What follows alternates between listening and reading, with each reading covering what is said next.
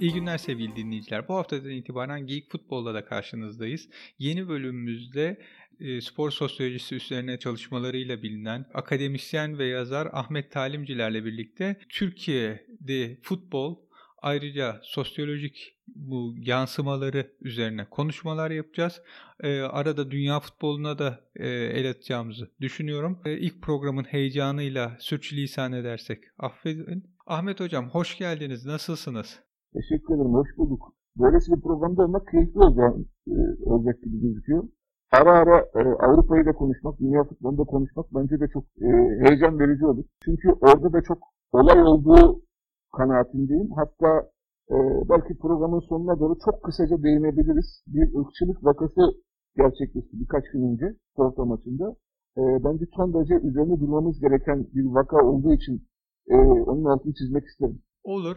Ama ben size de daha programı nasıl yapalım diye konuştuğumuzda bahsetmiştik. Bu ara gündem Fenerbahçe. Evet. Fenerbahçe ile ilgili gelişmeler. Ben oradan başlamak istiyorum.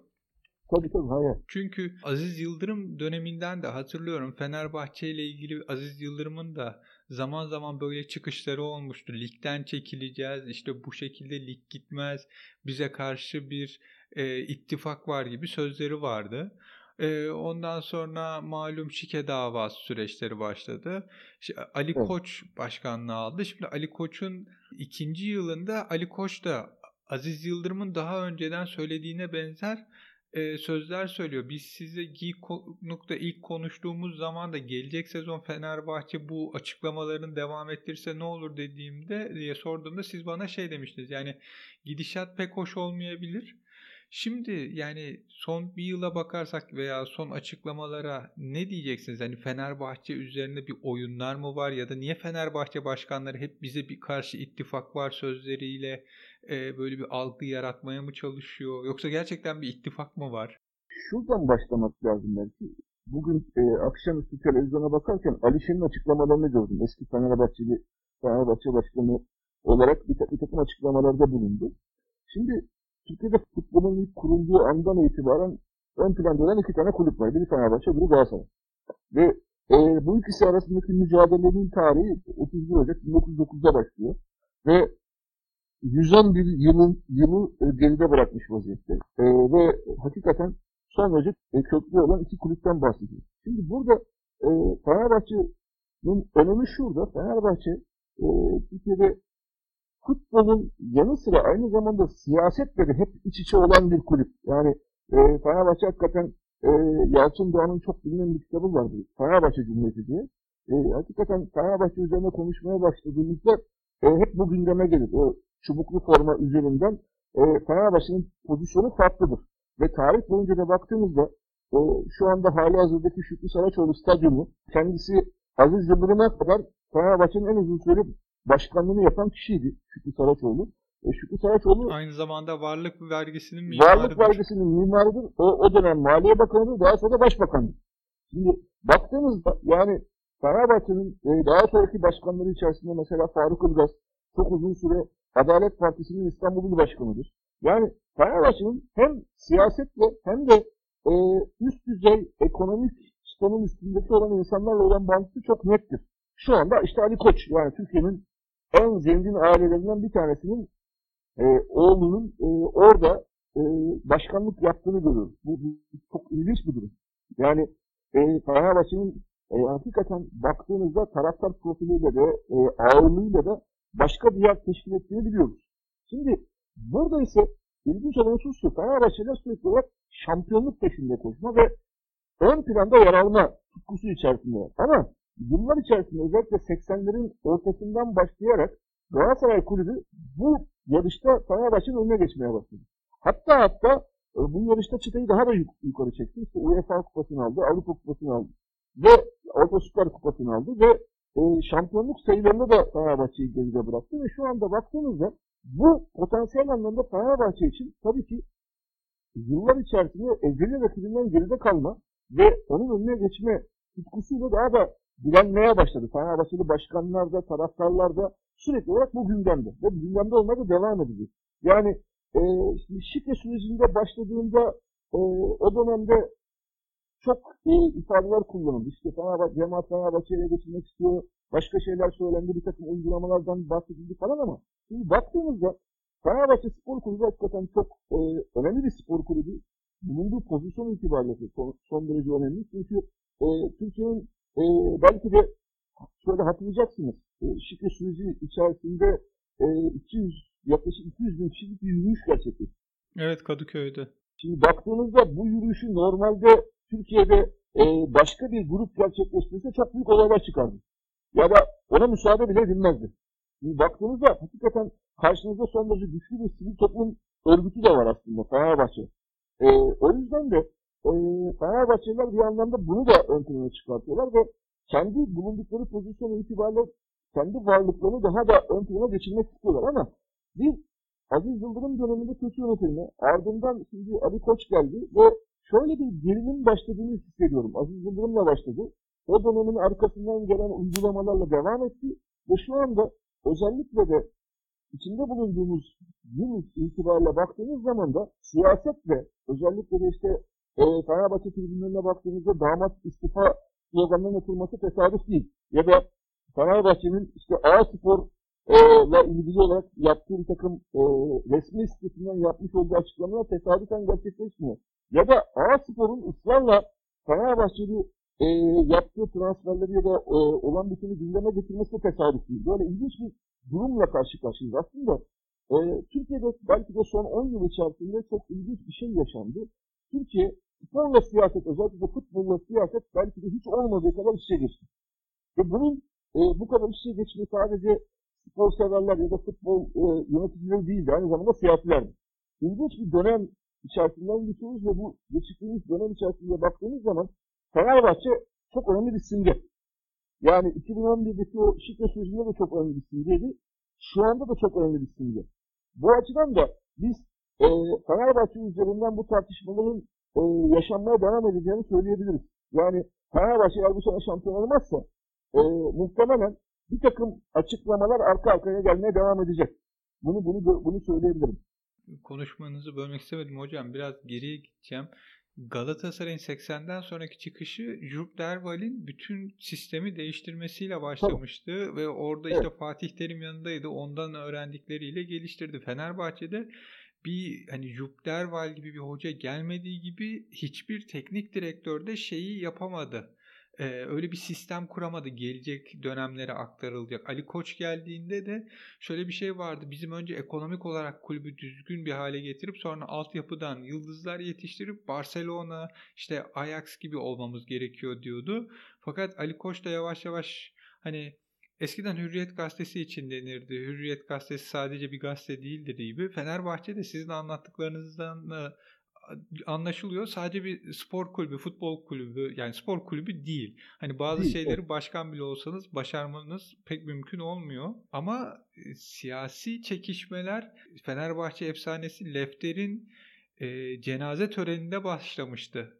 E, damat istifa onun sonraki bir ayağı gibi. Yani evet, Fenerbahçe özellikle şeyden beri 3 Temmuz sürecinden beri mevcut hükümete karşı da bir mesafeli hani her ne kadar yöneticiler bunu göstermese de taraftarlardan bir hani e, hükümete karşı e, isyan ya da muhalefet var gibi. Şu, şuradan başlayayım. E, Zütterman tespitiniz son derece doğru e, ve o tespitin arkasından devam ettiğimizde karşımıza aslında şöyle bir tablo çıkıyor. Şimdi Fenerbahçe aslında her dönem Türkiye'deki kulüpler içerisinde en fazla para harcayan kulüptür. Diğer takımlar e, görüşür ama Fenerbahçe transferi bitirir e, düşüncesi hep vardı.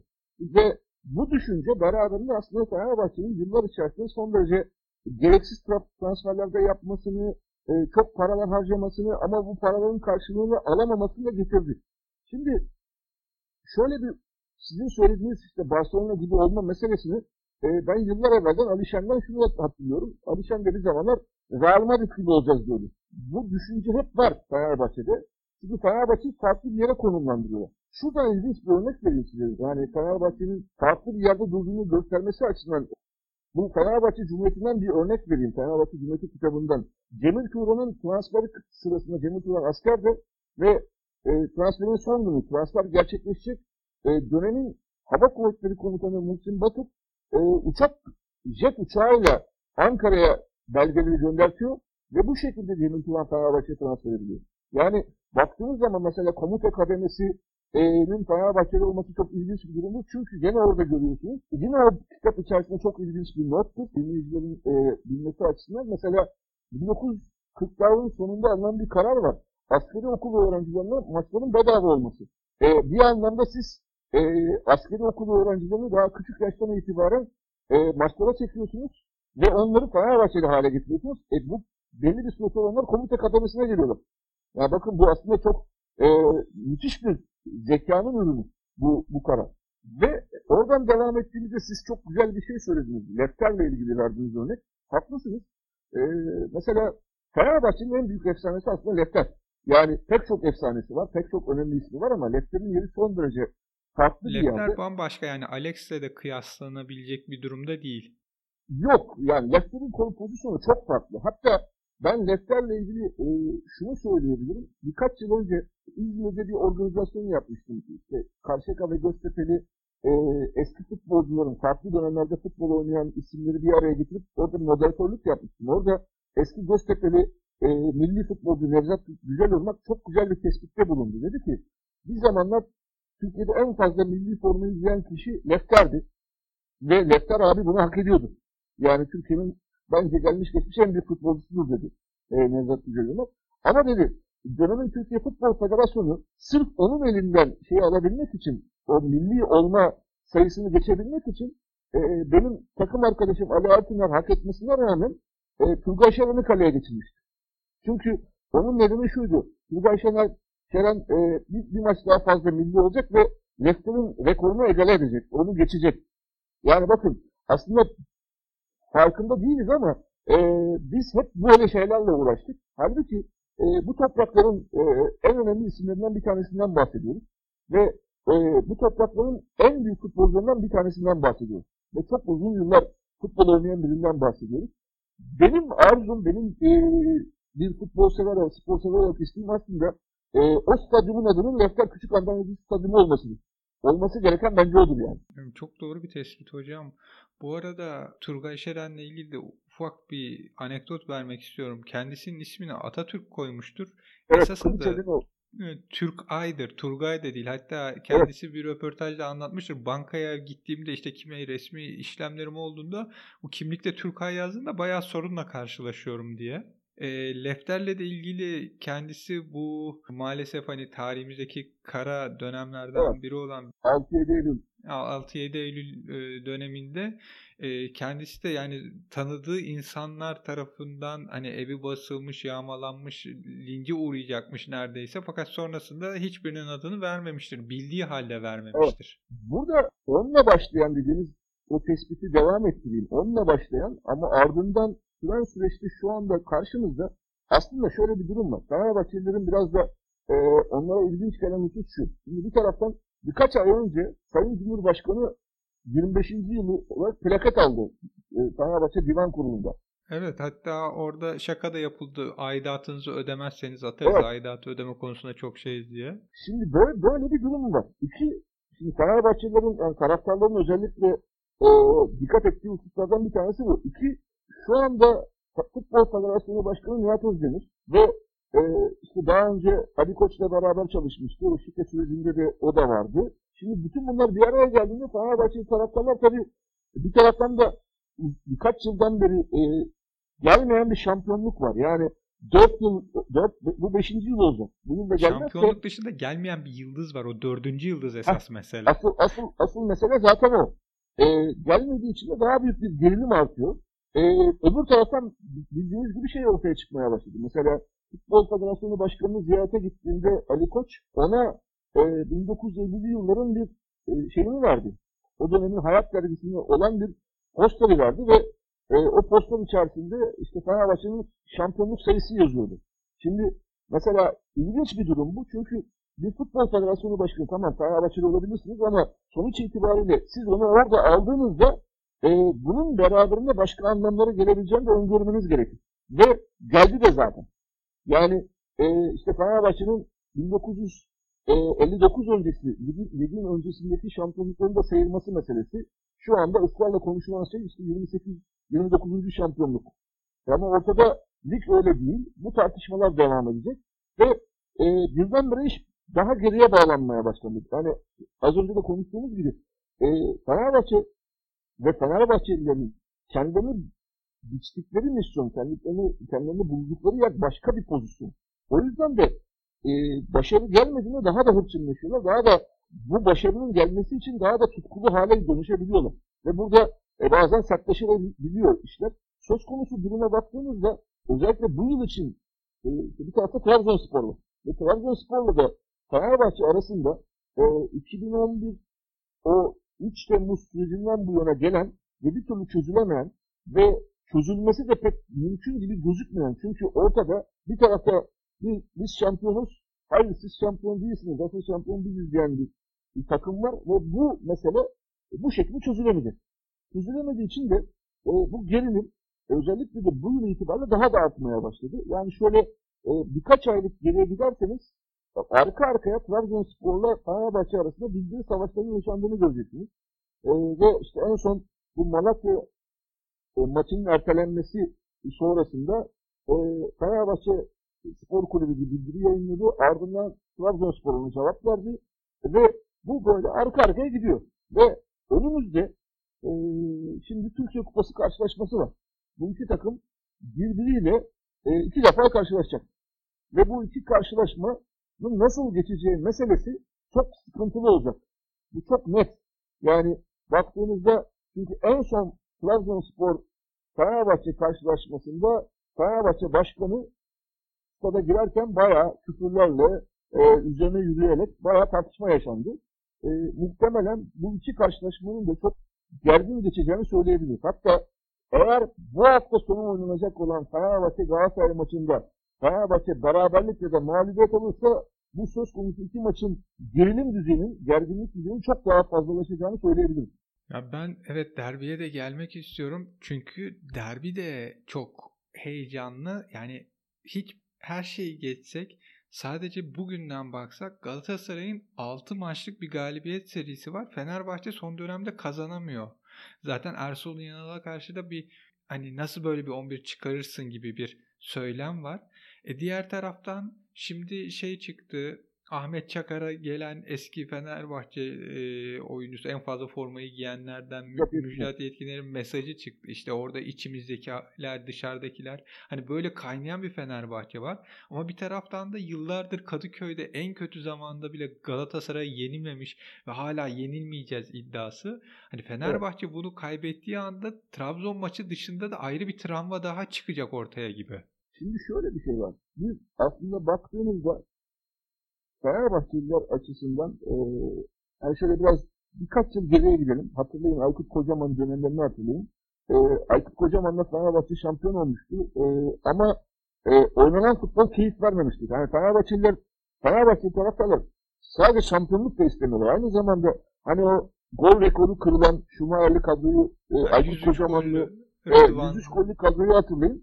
E, yani gol rekoru da beraberinde gelmişti ve e, yani rakipleri sürekli sürüklese eden, sürüklese ve ardından daha keyif alan Fenerbahçe taraftarların bir Fenerbahçe tutkusu var. O yüzden de mesela Aykut Kocaman'ın o beraberliği oynayan ya da 1-0 üzerinden giden Fenerbahçe'si onlara keyif vermedi. İstemiyorlar böyle bir takım. Ersun Yanal'ı getirmelerinin nedeni bir anlamda en son şampiyon olan kişi olarak çok istendi. Ee, Ersun Yanal e, taraftarın kendisini getirdiğini bildiği için biraz ona da oynadı. Hatta geçen yılki Galatasaray karşılaşmasında da e, o şovu yaptı. E, ama Ersun Yanal'ın yeniden gelmiş olduğu Fenerbahçe'nin o Fenerbahçelilerin istediğini karşılayan bir Fenerbahçe olmadığını da net bir şekilde görüyoruz. Yani son 3 maçta e, galip gelemeyen, e, bir tarafta 6 maçta gelen, galip gelen bir Galatasaray var. E, bu e, ister istemez derbiye yansıyacak. Derbi, derbi müsabakasının ben e, çok e, kolay geçeceğini düşünmüyorum. Çok zorlu geçecek her ikisi açısından da e, Galatasaray açısından da geçecek. Fenerbahçe açısından da zorlu geçecek. E, hakemin işinin çok zor olacağını e, herhalde söylemeye bile gerek yok. E, Sadece hakem değil, var hakeminin de işi bayağı zor çok, olacak. Çok tartışmalı ve çok zor olacak. Ben e, beraberliğin kuvvetli ihtimal olduğunu düşünenlerdenim. Yani beraberlik olma ihtimali çok yüksek. E, ama bir artı daha ilave edeyim. E, bu yıl itibariyle Galatasaray'ın şansı daha yüksek. Yani bu yıl itibariyle Galatasaray'ın galip gelmesi çok şaşırtıcı olmaz. Neden? E, şundan şaşırtıcı olmaz. Çünkü bu maçı Galatasaray bundan önceki yıllarda e, derbide beraberlik Galatasaray'ın işine gelebiliyordu. Geçen sene mesela berabere kaldı ama e, oradan sonrasında rakip bir tane rakibi vardı. Onu geçerek devam etti ve kupayı aldı. Ama bu yıl e, Galatasaray'ın Fenerbahçe ile berabere kalması Galatasaray'ın işini kolaylaştırmaz. Ya da yetmez. Çünkü e, şu anda orada e, üstünde iki tane daha takım var. Ve bir tanesi ondan bir maç eksiğiyle e, bir puan önde e, ve daha da aç açma ihtimali var onun. Böyle baktığınız zaman söz konusu durumda beraberlik size yetmeyecek. Tamam beraberlik yine de iyi bir sonuç ama yeterli değil. O yüzden de daha fazla asılma şansınız var. Tabii ki asıl unsur da şu. E, galip geldiğiniz anda moral avantajı size geçecek. Yani rakiplerinizi de korkutmuş olacaksınız. Şimdi de böyle bir boyutu olacak. Bu maçla ilgili olarak. Fenerbahçe tarafından baktığımızda ise şöyle bir sıkıntı var. Bu maçı kaybederse Fenerbahçe ya da berabere kalırsa Ersun görevini sürdürme ihtimalinin pek olabileceğini düşünmüyorum. Yani hatta şimdiden muhtemelen şeyler başlamıştır bile. Ee, teknik, teknik adam arayışı başlamıştır. Olası bir kaza durumunda kimi alabiliriz, kim gelebilir? Ee, bunların görüşmelerinin bile alttan alta yapıldığını düşünmem, düşünüyorum. Yani bence de ama peki ya şöyle bir şey olursa hocam pardon sözünüzü kesiyorum ama Tabii. hasbel kadar Fener yener ve ondan sonra da bir seri yakalayıp şampiyonluğa giderse gelecek sene Ersun Yanal yine takımın başında mecbur kalır. Hani Ali Koç ister istemez yönetim ister o zaman kalması gerekir. Fakat o zaman daha da işler kötüye gitmez mi? Hani bana Fener'in hani şu noktadan itibaren şampiyonluğa gitse bile Ersun Yanal'la o istenilen noktaya hiçbir zaman ulaşılamayacağı gibi bir izlenim var. Ben e, ben size şunu söyleyeyim. Ben size kesinlikle katılıyorum. Ben Ersun Yanal'ın geldiği andan itibaren aslında bunun e, gerçekleşmeyeceğini öngörenlerden bir tanesiydim. Yani ben Ersun o Trabzon'u hatırlayın. Trabzon'dan ayrılma hadisesini hatırlayın. Fenerbahçe'nin gitme hadisesini hatırlayın. E, bu geliş aslında biraz taraftarların isteğiyle gerçekleşti. Evet Aziz Ali Koç'un hiçbir şekilde gelmeyecek açıklaması vardı. Tabii tabii tabii. Taraftarların isteğiyle gerçekleşti bu geliş.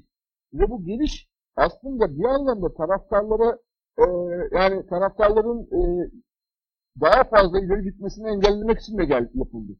Yani e, daha büyük gerilim olmasın, daha fazla e, ortalık karışmasın diye Ersun'a evet dendi. Yoksa ben Ali Koç'un e, Ersun'un çok istekli getirdiğini düşünmüyorum. Ama Ersun'un o isteklerini karşılama potansiyeline sahip olduğunu düşünmüyorum.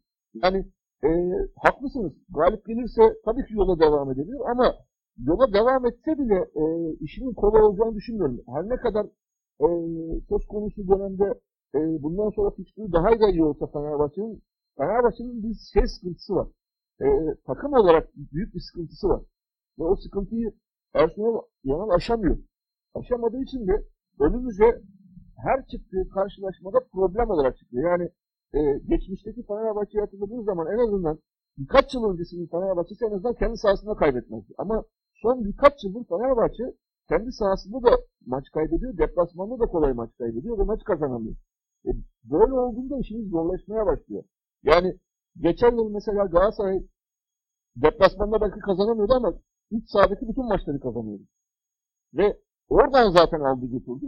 Şimdi bu yıl itibariyle baktığınız zaman çok uzun yıldır, yıllardır bekleyen bir takım daha var. Trabzonspor. Ve hem cami olarak bekleyen hem de özellikle siyasilerin de desteğini alan bir Trabzonspor var. Bir işin bu boyutu var. O da ayrı bir konu. Orada da mesela Ünal Karaman'ın gönderilmesiyle evet. daha da ortaya çıkan bir kriz var. Hani takımın iyi gidiyor ama hani esasında arkada bir siyasi destek olduğu için mi iyi gidiyor yoksa hakikaten iyi bir kadrosu mu var? Ee, şimdi takım başına Hüseyin geldi. O ne kadar iyi götür hani şampiyonluk yap, şampiyonluğa kadar götürebilir mi? Bu işi becerir mi yoksa genelde gördüğümüz e, Başakşehir örneğinde daha önce gördüğümüz Kocaeli Spor örneğinde yıllar önce gördüğümüz son haftalarda bir paniğe kapılıp o stresi kaldıramayıp puan kayıpları yaşarlar mı gibi sorular var kafalarda.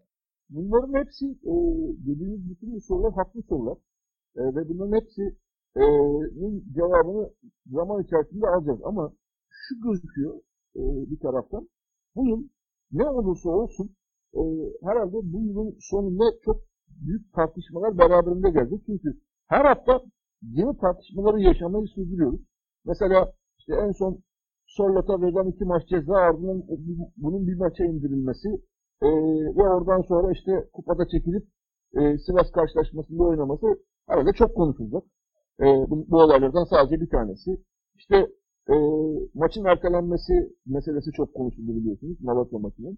E, böyle böyle devam edeceğiz. Ve bir taraftan da şöyle bir durum var. Söz konusu olan e, işte Ünal Karaman'ın gönderilme meselesinin üzeri çok net bir şekilde spor medyasına yansıtılmadı biliyorsunuz. Şimdi öyle bir şey oldu.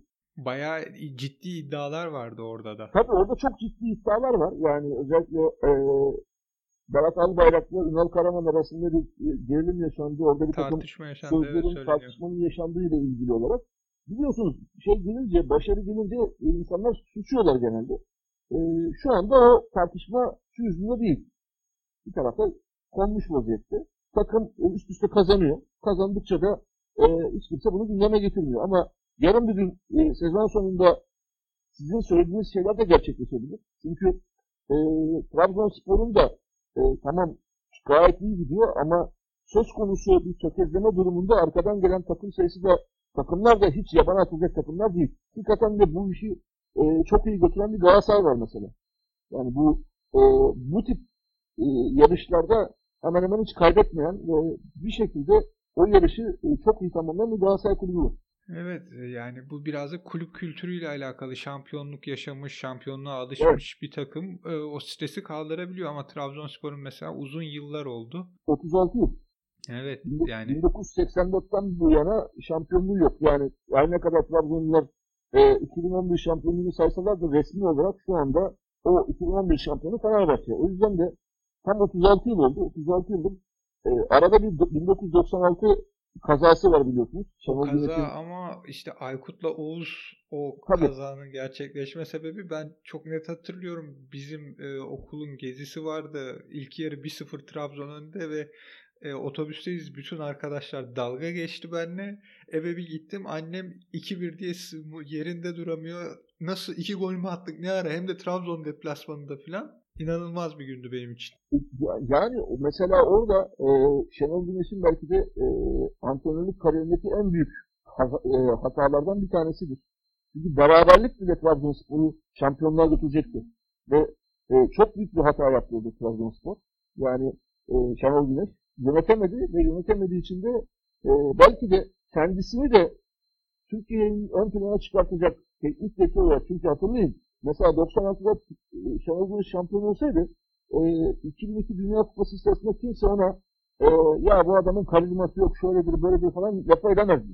Kimse hiçbir şey diyemezdi. Evet. Yani ne zaman ki Şenol Güneş Beşiktaş'ta iki defa şampiyon oldu oradan sonra Şenol Güneş'in laf söyleyenlerin lafları ortadan kalkmaya başladı. Yani çünkü bu Türkiye'de işler böyle yürüyor. Yani sizin ikinci olmanız, Türkiye'yi dünya üçüncüsü yapmanız falan değil şampiyon olmanız, şampiyonluk yaşamanız ve iki defa yaşadıktan sonra bakın şeyler suya indi. Hiç kimseden ses kadar çıkmıyor. E tabi yani ama Türkiye sonucu odaklı. Benim eski bir iş arkadaşım şey yapmıştı. En fazla ikincilik kimde var işte hani en fazla yarışta kim kalmıştı? Fenerbahçe en fazla ikincilik de Fenerbahçe'de diyordu ama yani kimse umursamaz şampiyonluk gittikten sonra ikinci olduk. İşte bu sene ikinci bitirdik. Yine hani biz de e, şampiyonluk yarışındaydık diye kimse bakmaz. Hocam ben Porto meselesine geçmeden önce son olarak derbi için bir skor tahmini alabilir miyim? Valla ben genelde hiç böyle skor tahminleri yapan bir adam falan değilim ama e, dediğim gibi e, ben gol olacağını düşünüyorum. 1-1 ya da 2-1 bir e, sonuç bekliyorum. Ama 2-1 olursa da Galatasaray diyorsunuz. Galatasaray ihtimalinin daha yüksek olduğunu düşünüyorum bu sefer. Yani e, Galatasaray'ın ilginç bir bu yıl itibariyle e, bu e, garip şeyi kırma ihtimalinin olduğunu düşünüyorum bu sefer. Ben de artık kır, kırılsın istiyorum çünkü hani e, kırılmasının Fenerbahçe... aslında faydası as, pardon aslında kırılmasının faydası olacağını düşünüyorum. Yani e, çünkü bu beraberinde daha büyük bir gerilimi de getiriyor. E, Fenerbahçe için de stres oluyor. Evet. Evet. Yani daha bir şey arttırıyor. Basıncı arttırıyor. E, taraftarlarda da yöneticilerde de Ama aslında olay şurada. Taraftarlardan çok yöneticiler çok daha gergin. Ve o gerginlik e, mesela şöyle düşünün. E, bu hafta sonu normal şartlarda bir derbi olsaydı e, bu kadar gerilmeden ortalık olsaydı muhtemelen e, kulüp başkanları yöneticiler yan yana maç seyredeceklerdi. Hatırlayın yani 6-0'lık maçta e, Oğuzhan Can Aydın e, alkışladığı... Alkışlamıştı. Büyük de o tepki almıştı üstüne. E şimdi e, bakın o zamandan bu zamana geldik e, ve geriye gidiyoruz. Sürekli olarak geriye gidiyoruz. Ülkenin her alanında olduğu gibi burada da geriye gidiyoruz. Yani değil daha da geriye gidelim. E, Metin Oktay ile Can Bartın'ın o forma değiş tokuşunu e, aynı yerde maç bile seyredemiyorlar. Yani muhtemelen e, bu hafta sonu Galatasaray Kulübü Başkanı ya oraya gitmeyecek, muhtemelen gitmez. E, ya da giderse bile Ali Koç'la yan yana olmazlar. Yani bu bile ilginç bir durum aslında. Halbuki yani taraftarların bir arada öyle takım ayrımı olmadan bir ta- bir grup taraftar e, sağ tarafta bir grup taraftar sol tarafta oturmadan bir arada oturması en büyük beklentimiz ama o kolay kolay gelmeyecek gibi. Ama işte bakın bunu bunun bu aşamaya getirenlerin sadece taraftarları olmadığını unutmayalım. E tabii bu, bu aşamaya size getirenler... işte daha önceki programda da konuşmuştuk. Bu yöneticilerden esas başlıyor. Yani asıl, yöneten asıl oradan taraftan... başlıyor. Yani bu kadar gerginliği yöneticiler ortaya çıkarttıkça biz bu hale geldik. Yani fanatizmi tartışacaksak asıl kulüp yöneticileri üzerinden tartışmamız lazım.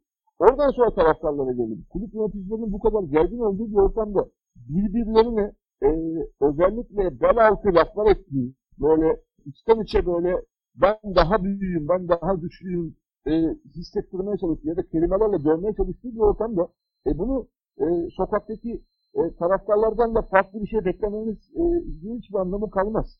Yani maalesef. Bu arada beraberlik fikrinize ben de katılıyorum. Yani e ben beraberliğin de önemli bir ihtimal olduğunu düşünüyorum. Yani çoğu şeyde de söyleniyor. Hani telefonlar çok çalışmıştır gibi. Hatta maç öncesi aman bu işi e, şey yapmayalım. Çok bizi zora sokmayalım. Beraberlik herkes için şu an iyidir. Fazla şey yapmadan beraberliğe bakın gibi bir e, telkin bile gidebilir hakemlere düşüncem var. Beraberlik dediğim gibi Fenerbahçe için e, büyük sıkıntı olur. E, beraberlik Fenerbahçe için hiçbir şeye yaramaz. Yani Fenerbahçe'nin de galip gelmesi gerekiyor. Evet ama yani bir grup içinde hani bu hangi taraf kazanırsa öbür taraf başımı ağrıtır. E, benim başım ağrımasın onlar ne yapıyorsa yapsın gibi bir doğru, düşünce doğru. olabilir. Hak, haklısınız. E, en azından e, var olan durumu koruduk olur. Ee, ama diğer taraftan baktığınız zaman da beraberlikle istediğiniz kadar bundan sonra iyi fikstürünüz olsun şampiyonlar soğuk su içersiniz. Biter. Aynen öyle. Hiç, hiçbir şansınız kalmaz. Ve e, muhtemelen de zaten Arsenal gider. Beraberlik de çözüm olmaz. Bakalım göreceğiz. Ee, hocam evet. son olarak Porto'da Porto'nun forveti Marega ırkçı evet. saldırıya maruz kaldı. Vitoria Guimeras maçında o bir ilginç bir şekilde onun e, takım arkadaşı Otavio'ya baya bir sistem vardı. Sağda kalması için hani soyunma odasına gitmemesi için, sakin olması için ona telkinde bulunan. Ya benim evet. siz hani bildiğim sadece kısaca bu kadar fazla bakamamıştım siz tekrardan bahsedene kadar. Şu çok dikkatimi çekiyor. Twitter üzerinden gördüm. E, bayağı da seyrettim.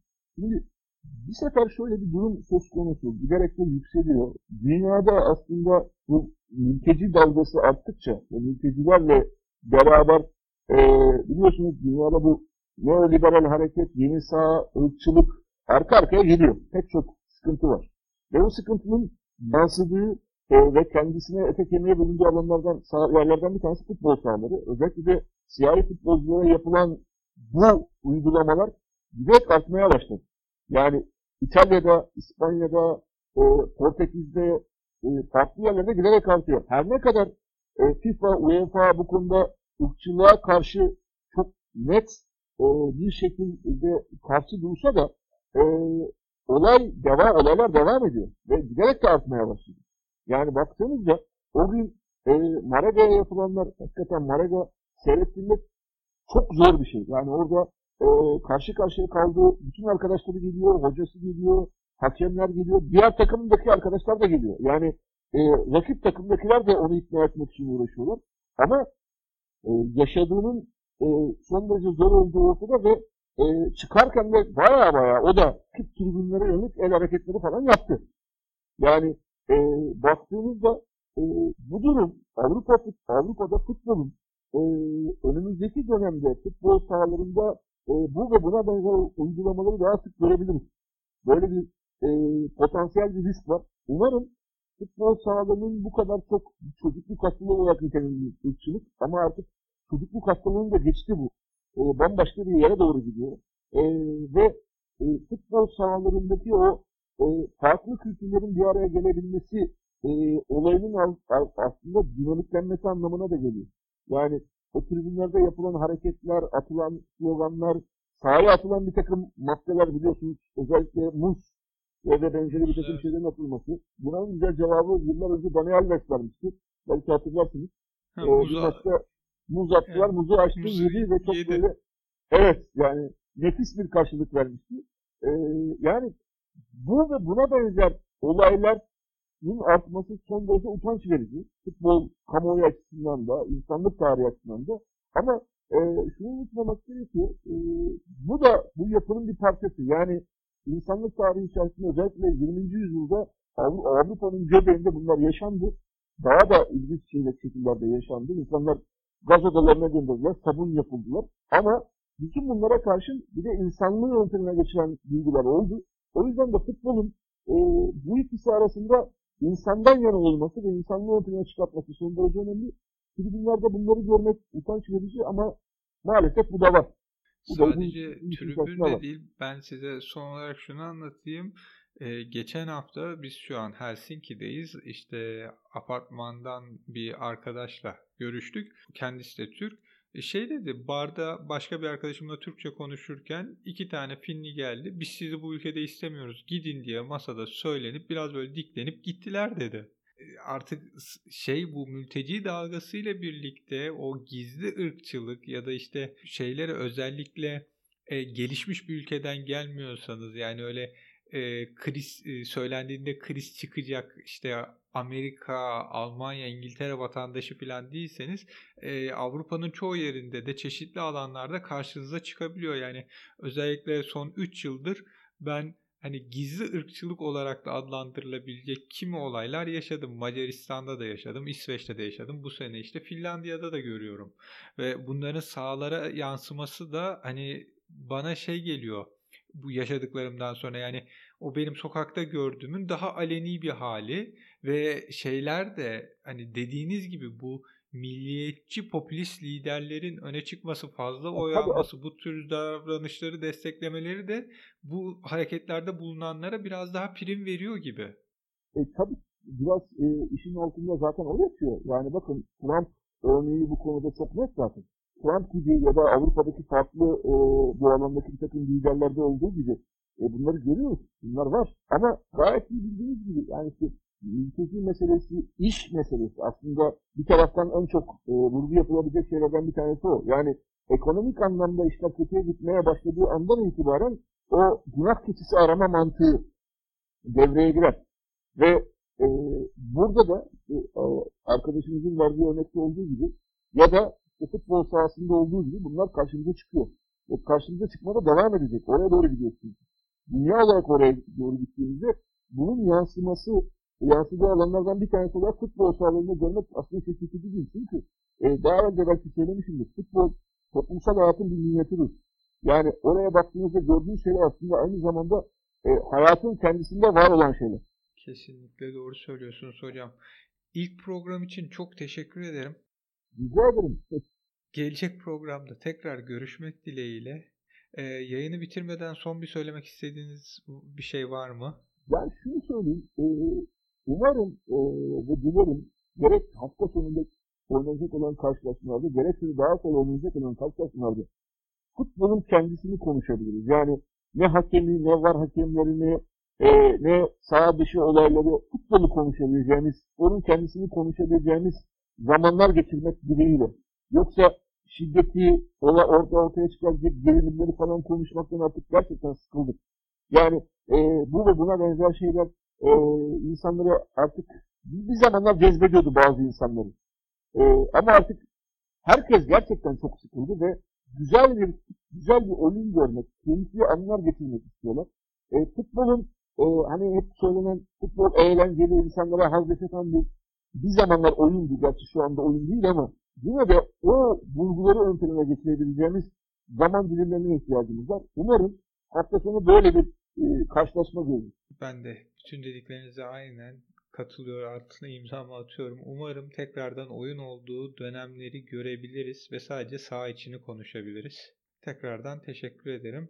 Rica ederim. Sevgili dinleyiciler, e, Geek Futbol'un ilk bölümünün sonuna geldik. Yayınlarımızı Spotify üzerinden, Apple ürünleri, telefon ya da tableti kullanıyorsanız podcast application'ında Geekgiller başlığı altında Android temelli bir telefon ya da e, tablet kullanıyorsanız yine podcast application'da Geekgiller e, yayınlarının altında bulabilirsiniz. SoundCloud yayınları zaten yüklediğimiz kanal. Ayrıca Twitter ve Facebook'tan bizi takip edebilir, yayınlarımızı beğenebilir, paylaşabilirsiniz, yorum, eleştiriler de bulunabilirsiniz. Bize ulaşmak için de geekgiller.gmail.com adresine mail atabilirsiniz. Gelecek programda görüşmek dileğiyle, hoşçakalın.